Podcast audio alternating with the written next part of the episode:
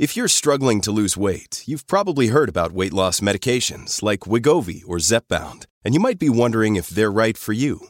Meet PlushCare, a leading telehealth provider with doctors who are there for you day and night to partner with you in your weight loss journey.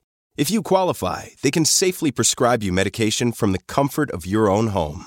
To get started, visit plushcare.com slash weight loss. That's plushcare.com slash weight loss. plushcare.com slash weight loss.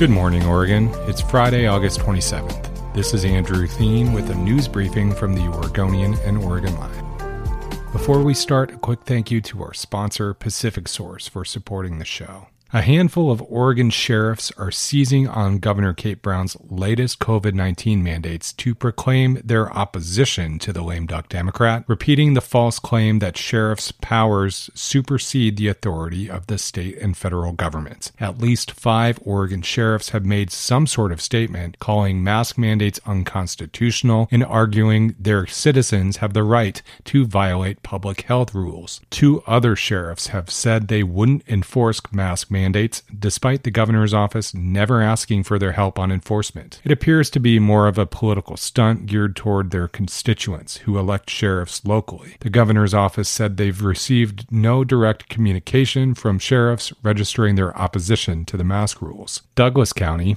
home to some of the highest COVID 19 rates in the state, is one of the areas where the sheriff has called the mask rules unconstitutional.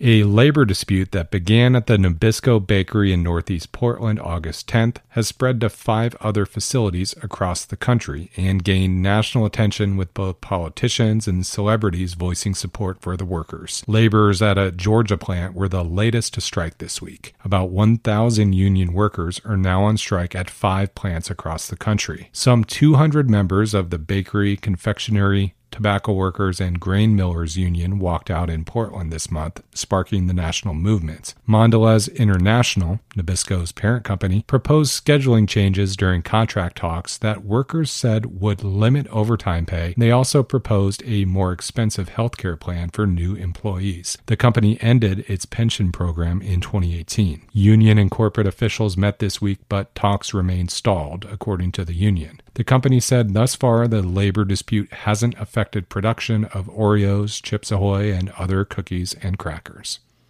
There appears to be another great reason to get vaccinated, aside from the vastly diminished risk of being hospitalized or dying of COVID 19. Oregon employment officials said this week people who lose their jobs because they deliberately violated a vaccine mandate likely aren't eligible for unemployment assistance. The state's employment director told the Oregonian and Oregon Live that workers could lose their eligibility if they don't get vaccinated and they're required to do so, like teachers or healthcare workers. Those, quote, narrow exceptions would apply to people with a legitimate medical exemption for getting vaccinated or a, quote, sincerely held religious belief. In other employment department news, some 80,000 self employed workers will lose their coverage September 4th. That's up to two thirds of people getting assistance today. The Pandemic Unemployment Assistance Program, or PUA, expires after Labor Day. The September 4th cutoff will end PUA benefits for self employed workers altogether and will stop extended benefit payments for other workers who have been unemployed for a prolonged period and would ordinarily have had their benefits eligibility expire. Fox News host Tucker Carlson claimed this week to not know what it means to be bisexual. Carlson talked about Governor Kate Brown on his show this week and claimed to be confused that Brown is bisexual yet is married to a man. Brown has been married to Dan Little for 23 years. Brown called out the nation's top-rated cable news show host by tweeting, quote, that's what bisexual means. She continued, quote, to every bisexual person out there struggling to explain to your friends and family who you are and who you love, you're not alone. The governor continued, quote, don't let the bullies stop you from being true to yourself. You might even be a governor someday. Thanks for listening. You can support our local journalism by subscribing to Oregon Live. Go to OregonLive.com slash pod support.